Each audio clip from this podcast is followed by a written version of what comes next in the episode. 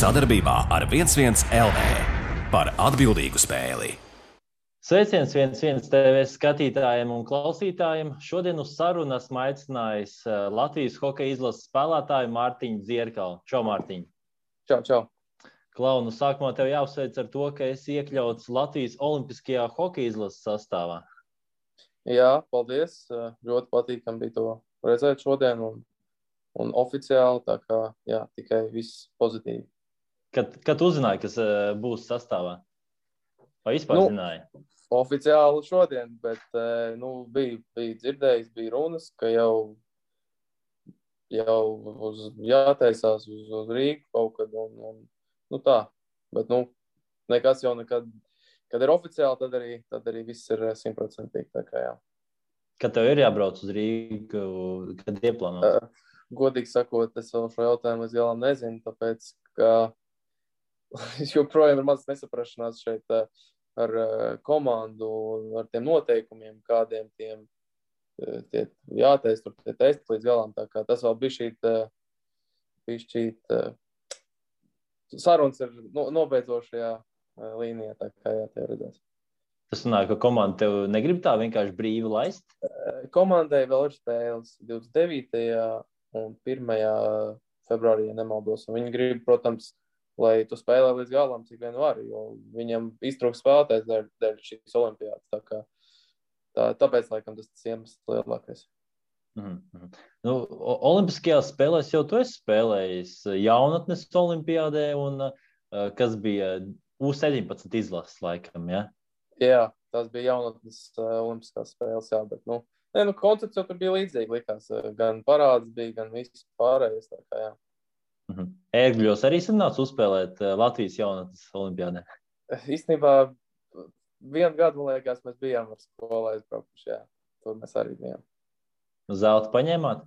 Nē, nē, nē, nē. tur es, es biju vienīgais, kas uh, bija hokejs, bija citas komandas daudz nopietnākas sagatavojušās. Skaidrs. Bija- šo, šo sezonu tu aizvadīji Čehijā. Tu vari uh, pateikt, kā precīzi tas uh, nos, pilsētas nosaukums - Pilsena vai Plēziņa? Jā, pilsēta. Nu, Latvijas pilsēta. Viņi te laikam mazliet citādi viņi saka pilsēņa. Laikam, cik saprotu, bet uh, pilsēta tas būtu pareizāk. Kā, kā vispār nonāca Čehijā? Vai arī ieskicēt tā starpsezonu, uh, jo pagājušo iepriekšējo sezonu labi aizvadīja tomēr Rīgas dīnāmo sastāvā. Tad nenāca piedāvājums no komandas, vai kādu varu to ieskicēt sākumā ar Dienāmo, kāds bija tās sarunas, vai vispār bija. Jā, nu,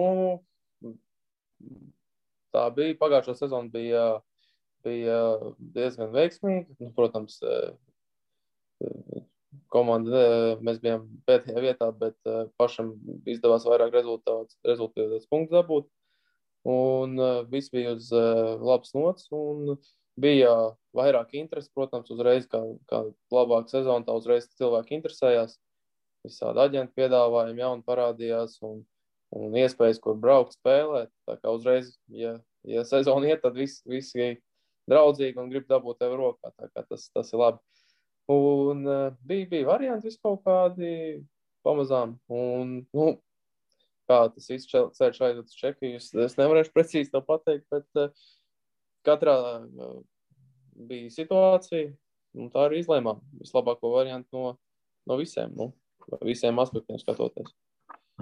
Bet Rīgas dīnāmo piedāvājums nebija gana pievilcīgs.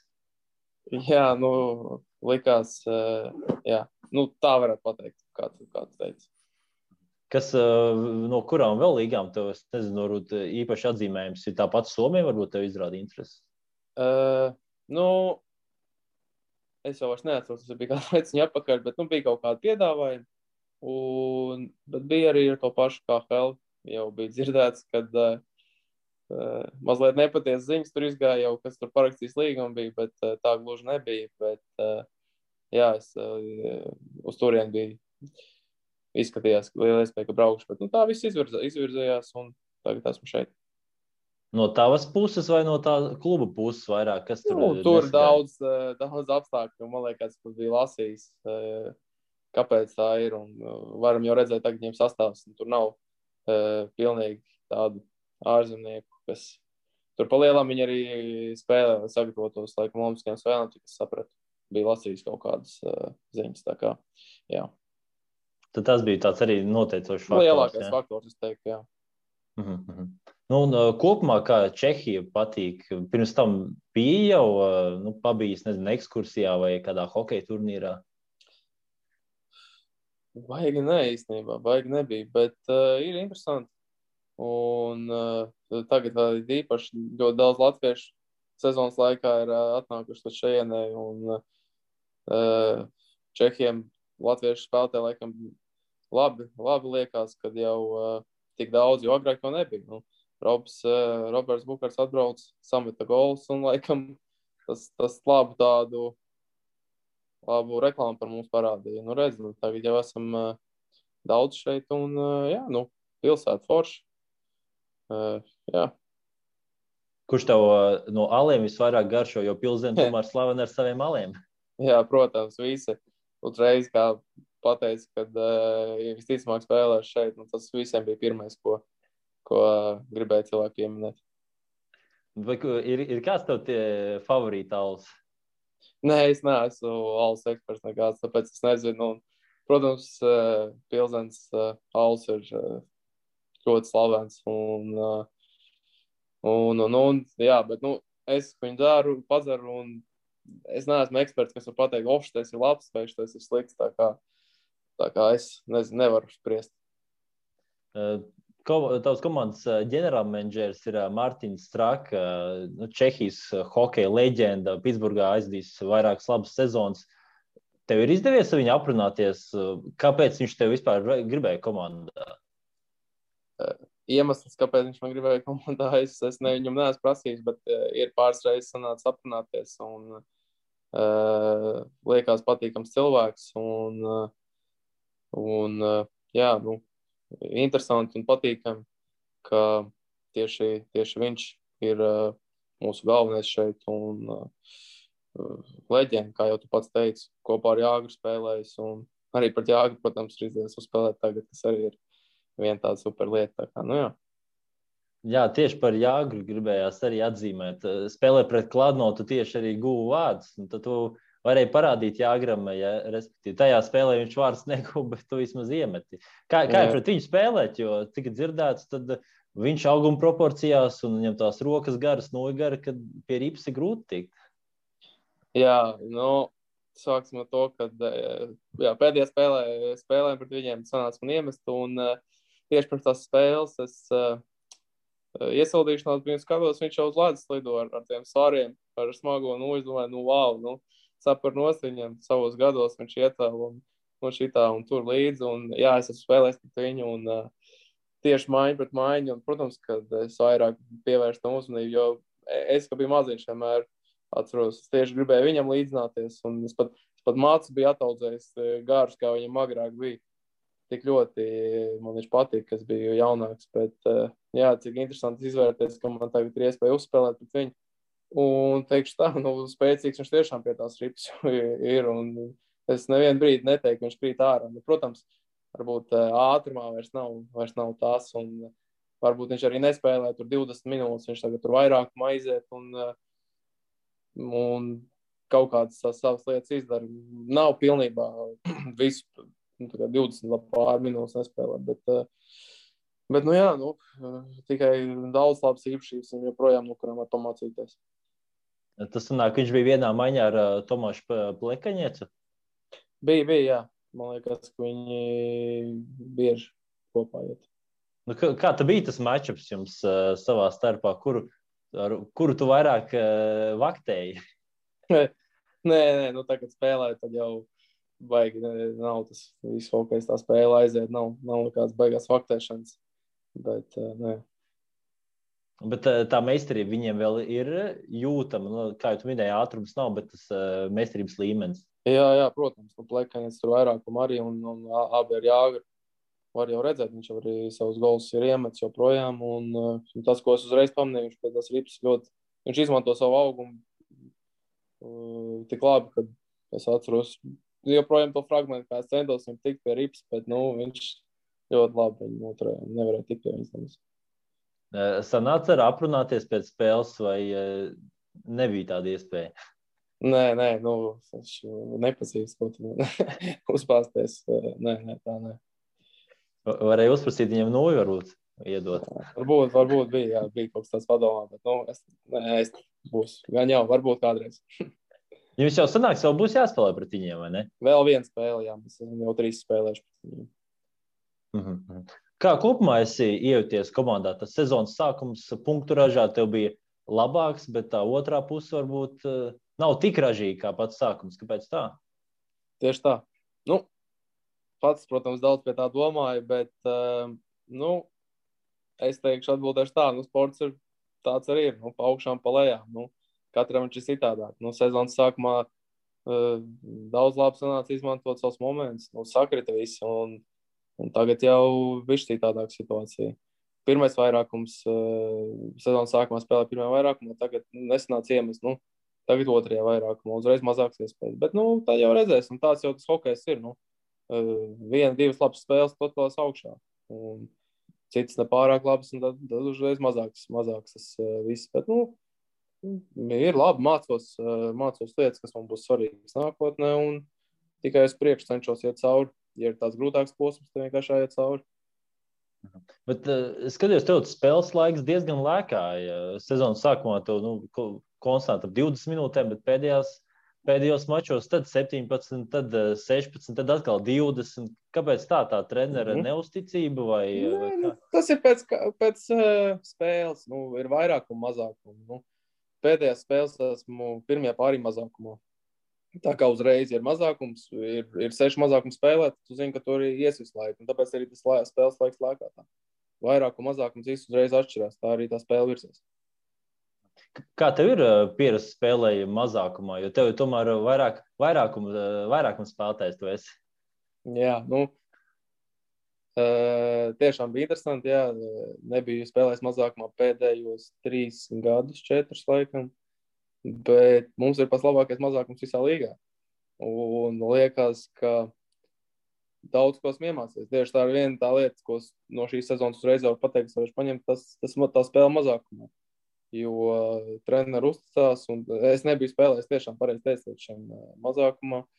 Un jā, nu, viss, viss pagaidām iet labi. Kas ir tās spēles nianses mazākumā, ko varbūt nu, tu nebija tā, tā, tik ļoti pievērst uzmanību, nu, ja tev, tev nemaz nedēļas spēles laika tajā? jā, nu, te, te tā, ka, nu, lai būtu labi, labs mazākums, man, manuprāt, ir jābūt visiem četriem uz, uz viens, viens nots.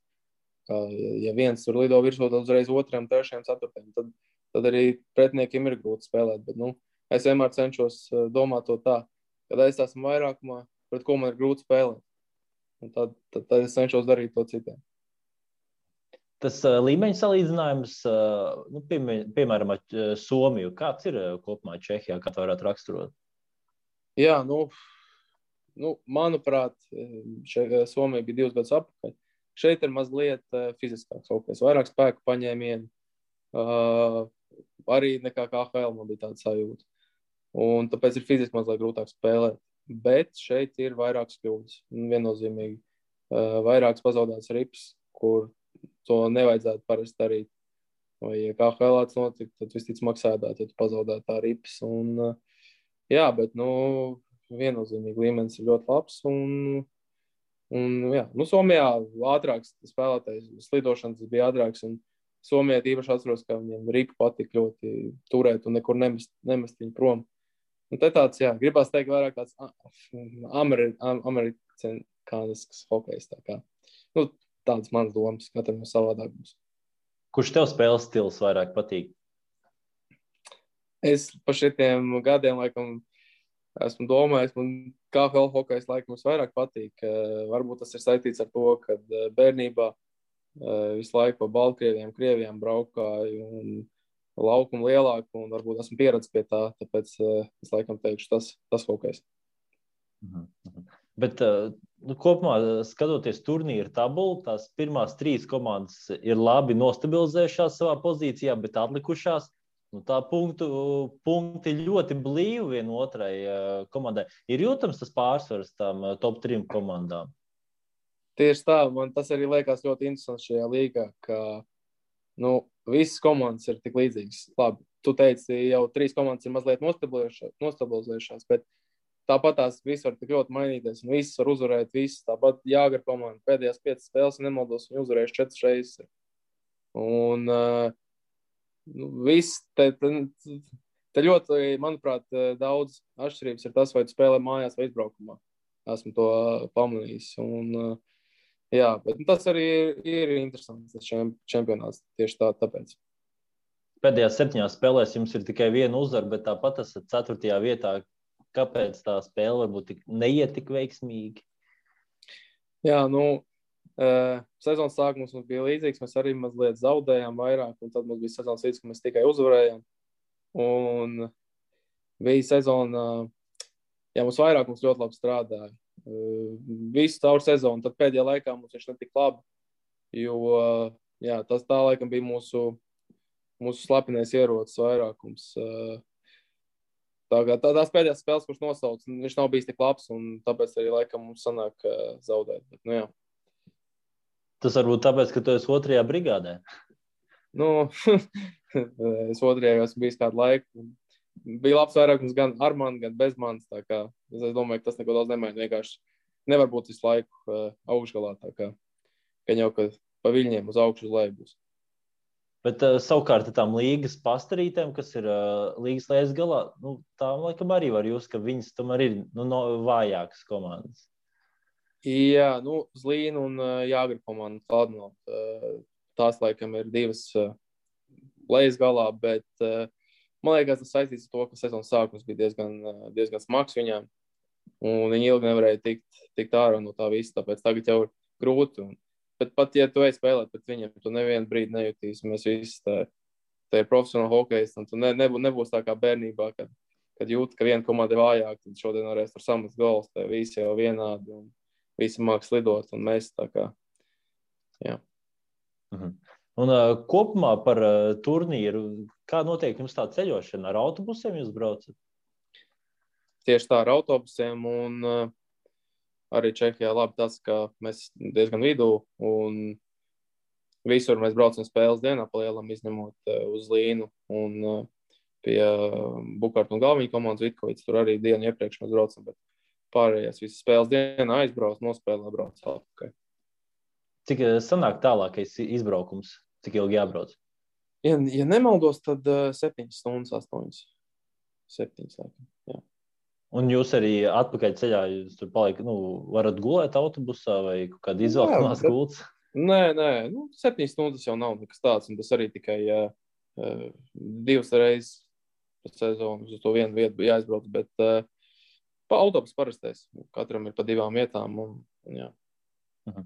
un uh, Covid noteikumi epidemioloģiskie jāvelk maskas, uh, esot treniņos, ģērbtuvē, pēc tam laukumā, jau, protams, jānolāk. Bet, uh, jā, kādi... nu, mūsu testē tagad katru, neatceros, katru otro, trešo dienu, neatceros, bet katru dienu testē un arī, uh, ja tu, protams, jūties kaut bišķīt ne tā, tad uzreiz uh, paliec mājās un nebrauc šeit. Bet uh, diezgan skatās, jā, tā.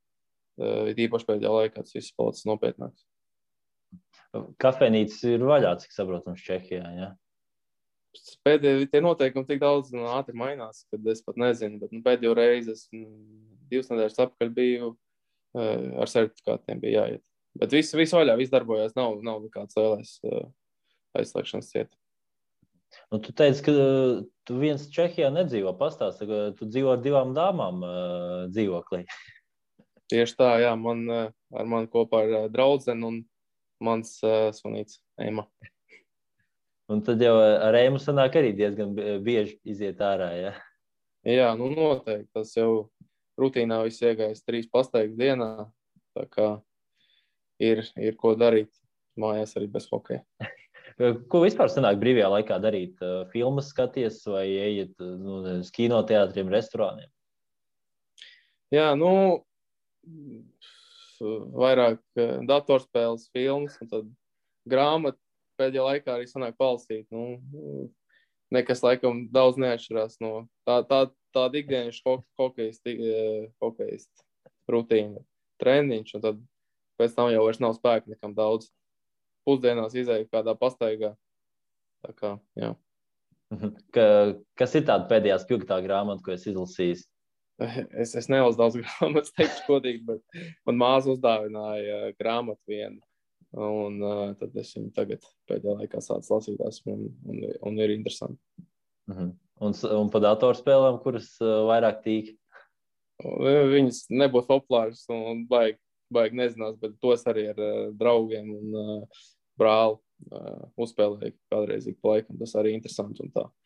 Nav labākais uh, veids, kā laiku tērēt, bet uh, dažreiz gribās. Bet izbraukumos arī gan jau kaut kā sanāk to laiku tērēt. jā, nu, izbraukumos arī. Tad parasti, kad braucam izbraukumos, tad jā, uz turieni, tad uh, ikdienas šeit pusdienlaiks ir, kad, kad gulēt gribās vienmēr pirms spēlēm. Tad jau arī neatliek baigi, bet nu, kad tad jau tur kā telefonā filmu uzlikt. Kā, kā tev ir pirms spēlēm? Zinu, ka citiem nepatīk atkal gulēt, ka viņi varbūt tādi miegaini ir. Tev patīk tā labi pasnaust. Jā, nu tas katram, eh, katram sava, sava, savs veids, kā viņi sagatavojas spēlē. Bet eh, man, jā, es katru reizi, laikam, gandrīz katru reizi vajag gulēt. Tas jau tāds ierasts, jau cik gadus, nezinu, jau no bērnības, laikam, mums kaut kādā veidā tas ir iemācīts, ka jāatpūšas pirms uh, Jo nav jau plēnām, ko citu darīt, jo negrib tērēt nekam citam enerģiju, jo visu uz vakaru jāatstāj. -hmm. Pilsdienas komandā 2007. gadā spēlēja Jānis Rēdlis. Kāds no kluba vadības tev arī to atgādināja? Nē, no kluba vadības es eh, nebiju dzirdējis par viņu. Eh, interesanti būtu jāpjautās īstenībā. Varbūt kāds tiešām neviens nebija teicis, ka kopā spēlējis. Bet, eh, jā, atceros, pirms šeit brauc man uh, Džerniņš pateicis, ka es, es arī nezināju, ka Jēkabs bija spēlējis šeit un bija interesanti uzzināt to. Tā kā, jā, būs jāpjautās, kā viņam šeit patika. Kā vispār patīk arēna? Cik saprotu, mazliet vairāk par 8000 tās skatītāju vietas, bet cik pilnas ir tās tribīnas spēlēm? Jā, nu, tas ir viens no noteikumiem, tagad, kas ir uh, uzlikts, ka vairāk par tūkstošu nedrīkst nākt. Un, bet sezonas sākumā bija labi. Man liekas, ka 4000 nāca. Un ļoti patīkama atmosfēra bija. Tiešām nebija gaidījis. Un kas man ļoti interesanti likās, ka šeit mūzikas nekad neliek. Parasti, kad atnāc kaut kāda spēle, tas skan mūzika. Šeit uh, fani dzied visas spēles garumā. Nekādas mūzikas nav. Vispār arī šajos spēles īsajos pārtraukumos nav? Nekādas mūzikas vispār. Visu laiku fani tikai ļaustās dzied. Fantais mūzika, kas arī tāds interesants un liekas diezgan forši. Nu, tā uzvārda jau arī, cik es saprotu, ir eh, skandinājuši. Ja? Jā, viņiem šeit tāda interesanta tradīcija ir, eh, kad, eh, ja tu esi iemetis pa spēles, spēles laiku, tad pēc spēles tu atnāc, visi komanda atnāk pateikties faniem, un tad viņi izkliedz uzvārdus tam, tas, tiem, kuriem ir, kur ir iestuši golu. Mhm. Viņi pareizi tavu uzvārdu izdzied.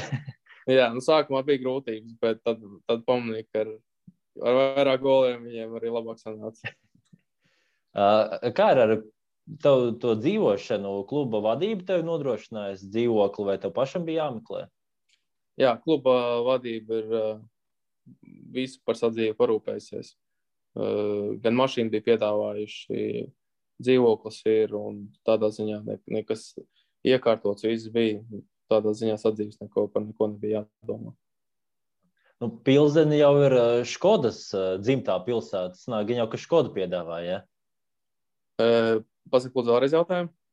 Pilsēna ir jau Škodas dzimtā pilsēta. Tad gan jau kādu no šīs markas piedāvāja. Ja? Jā, protams, protams, bet šeit tieši Pilsēnā, ja nemaldos, tad nevis Škodas rūpnīcas mašīnām, bet šeit, ja, ja nemaldos, tad ir trolēbusi, vilcieni, tā, tādas lietas viņi ražo. Un eh, kas ir interesanti, ka šeit pa pilsētu brauc tieši tās pašas trolēļus, kā mums ir Rīgas centrā. Autobus. Tāda mājas sajūta. jā, jā, tas bija tāds uh, pirmais interesantais, ko pamanīju. Oh, tieši tāda paša kā mums Rīgā. Un tad, cik es noprotu, laikam Rīga, tad arī no šejienes viņas ir pasūtījusi. Varbūt kļūdos, nezinu. Ir, ir, ir, ir tā precīzi. Viņi solāris laikam tie modeļi, kā viņas skaitās. Jā, jā, jā. Nu, te viņi ir identiski, vienkārši tāpēc arī pamanīju to. Bet uh, kādas tad markas Škoda tev ir? Nu, Ē, Marks, Nē, no- nē, es, es nepaņēmu mašīnu. Es man vajadzēja atteikties, jo es savēju atbraucu no Rīgas, tāpēc, ka man eh, viena meitene, kas man blakus sēž, un sunīts nevarēja lidot ar lidmašīnu, tāpēc mums bija jābrauc ar mašīnu. À, nu, jā. Nu, Jā. Dāvām priekšroku, nu, tad jau jā, jāizvēlās prioritātes. Nu, tieši tā, tāpēc arī pavadījām piedzīvojumu 17 stundas braucienā mašīnā. Vien, vienā rāvienā. Uh, nē, apstājāmies polijā, panākt palikām. Baigi grūti bija nobraukt tik, tik daudz. 12 stundas bija gan. Uh, cik bieži par tevi interesi izrāda Las Vegas Golden Knights vai vispār izrāda? Nē, nē, nav, nav dzirdēts uh, nekas vispār. Tas jau, manuprāt, bija tāds uh, tas darījums, kas notika pāris gadus atpakaļ. Tas bija tāds, nezinu, tekstīšu pēc, vai, vai kaut kādu vajadzēja tur ielikt. un Tas bija tāds nejauši, manuprāt, kad, kad es tur parādījos. Bet, nu, nu jā, ma, tās ir manas domas. Nekas nav ne dzirdēts, ne, ne runāts. tā kā. Jā. Mm -hmm. Kaut kāda interese no Ziemeļamerikas klubiem ir izrādīta. Nē, nu, viņi, viņi man nemeklē, un es arī laikam neesmu baigi meklējis ceļus turien vairāk. Esmu tur pabijis, eh, nezinu, nu, ja dzīve kādreiz parādīs kādu iespēju tur, tad jau arī domās, bet eh, šobrīd neesmu eh, par to domājis. Tas nāk pagaidām, tu esi iepauzējis tam Ziemeļamerikas posmam. Ja? Nu, baigi par to nedomāju. Nu, ja kāds, protams, ja kādreiz tā tēma pacelsies vai, vai parādīsies iespēja, tad arī sāk domāt. Bet līdz šim, līdz šim tādas nav bijušas. Nu, tev noteikti iespēja būs sevi apliecināt Omaskajās spēlēs, uh, bet iesākumā par Omasko kvalifikācijas turnīru tu nospēlēji vienu spēli. Kāpēc tikai vienu Rīgā? Jā, nu, mums bija pietiekoši labs sastāvs, un treneris izvēlas sastāvu katrai spēlē. Tā kā viņš redz to spēli, tad tā arī, tā, tā arī izvēlās. Tas ir treneris darbs, esmu spēlētājs, piedāvāju sev, kā es vien varu. Ja var palīdzēt, tad varu. Ja, ja šoreiz kāds cits var, tad tā, tā, tāds hokejs. Nu. Mhm. Uh, Komunikācija ar uh, Hariju Vitoļiņu tev ir bijusi pēc uh, šī turnīra? Uh, Mēs bijām pārbaudas uh, turnīrs, mums bija Šveicē. Tad, tad tur. Nu Jā, nu tā, tā, tā. Kamēr, kamēr es biju uz vietas ar izlasi. Mhm. Un kā izrādās, Vitoļņš arī minēja, nezinu, kāda tev loma atvēlēs komandā, vai, vai tik tālu nedrunājāt? Nē, nē, nē. To, to, to jau tagad aizbrauc uz vietas, un tad arī redzēs un skatīsies. Mhm. Kā vispār dzīvojot Čehijā, mājas pietrūkst? Protams, vienmēr, vienmēr ne, ne tikai mājas, bet nu, viss, viss, kas ir apkārt, nu, ģimene, uh, draugi, Latvija, latviešu valoda, viennozīmīgi. To esmu pamanījis, ka tas ir vairāk. Vislielākās grūtības ir gan Somijā dzīvot, gan Čehijā. Tā latviešu valoda vienmēr. Kad uh, pietrūkst, jau gribās vairāk runāt. Nu, jā, gribās dzirdēt, gribās runāt sav, Mhm. savā mēlē. Kā. Kurš no ēdieniem tev vairāk pietrūkst no mājām? Nē, Ja ir es- tāds. es Pat nezinu, nu, es nezinu tiešām. Nezinu. Visu, vis, ko, visu, ko man gatavo mājās, tas man pietrūkst arī. Bet te man arī gatavo tā kā viss kārtībā. Bet uh, Čehijā jau uh, laikam tie ēdieni gan līdzīgi kā Latvijā. jā, jā, es arī tā teiktu. Nekādas baigas. uh, Viņiem, protams, ir savi kaut kādi, ko viņi te vairāk, bet diezgan līdzīgi. Uh, Kopumā par Omaskajām spēlēm līdz šim, kuras tu esi skatījies, kuras tev ir palikušas vispilgtāk atmiņā, nu, kā skatītājiem, kurus tu atceries? Jā, nu, Soči laikam. Soči pareizi, jā. Jā, Tas bija jā, jā. pēdējais, kur mēs bijām. uh, nu, Protams, nu, tā, tā spēle pret Kanādu. nu, Tad arī laikam tās arī. Jā, tās arī laikam tādas, uh, kas vispilgtāk atmiņā palikušas. ir. Viennozīmīgi spēle pret Kanādu, kurš Mhm. daudz, daudz dzirdēts un joprojām daudz runā par to. Jā. Arī uh, Čehijā uh, kāds komandā runā par Omaskajām spēlēm. Uh, vispār par Olimpiskajām spēlēm.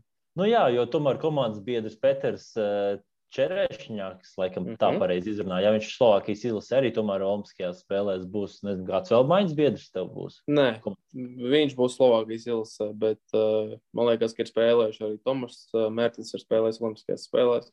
Nē, protams, ka kurš, kurš gan negribētu būt uh, daļa no tām pielīties Olimpiskajās spēlēs. Nu, un, un man tāda iespēja ir. Tā kā tas ir tiešām ļoti patīkami un tikai uh, novērtēju to. Uh, Ir jau informācija par to, kāda noteikuma būs uz vietas, uh, cik ļoti ierobežota būs tā kustība. Jā, nu, mums daudz ir bijuši konferences, kur bija jāpiedalās attālināti un stāstīja par visiem noteikumiem, par, par norisi, kā, kā tur notiks viss. Un, uh, daudz arī lasām, lasām materiālus ir atsūtījuši. Tā kā viss notiek pilnā sparā un iz- izskatās, ka tur būs diezgan nopietni ar, ar, ar, visu. Ne, nebūs tā, ka pastīsies viss kārtībā, bet tur tā nopietni izstāsta. Jā. Ķīnā es kādreiz bijis. Ja mēs Dienāmo bijām pirms uh, diviem, trīs gadiem, tad arī jā, to, to atceros reiz, kad uh, nevarēja lietot ne Instagram, ne Facebook. Tad viņiem sauc bija. À, tur, tur ir nobloķēts, respektīvi, tur nemaz nevar ieiet. Ja? Kaut kas tāds bija. Jā. Tas bija tas pirmais, kas man nāca, nāca atmiņā. Nu, Mārtiņ, es tev varu novēlēt tikai galvenais jau veselība, tomēr ir ne tikai līdz Olimpiskajām spēlēm, bet vispār kopumā sezonas garumā. Un tad, ja, ja nav Eiropas, nu, tad jau jāskatās pāri okeānam, jo tomēr nu, esi, esi vēl jauns, eh, sprauns spēka gados, un tomēr tas Ziemeļamerikas posms, es domāju, kaut kur tev iekšā tomēr sēž, gribas tur aizbraukt, ne? Nu, protams, visiem jau sapnis ir viens un nemainīgs, man liekas, līdz, līdz pēdējai iespējai, kamēr slido. Jā, tā kā paldies, Mārtiņ, par sarunu, un tad jau veiksmīgi. Paldies tev! Sadarbībā ar 11 LV par atbildīgu spēli.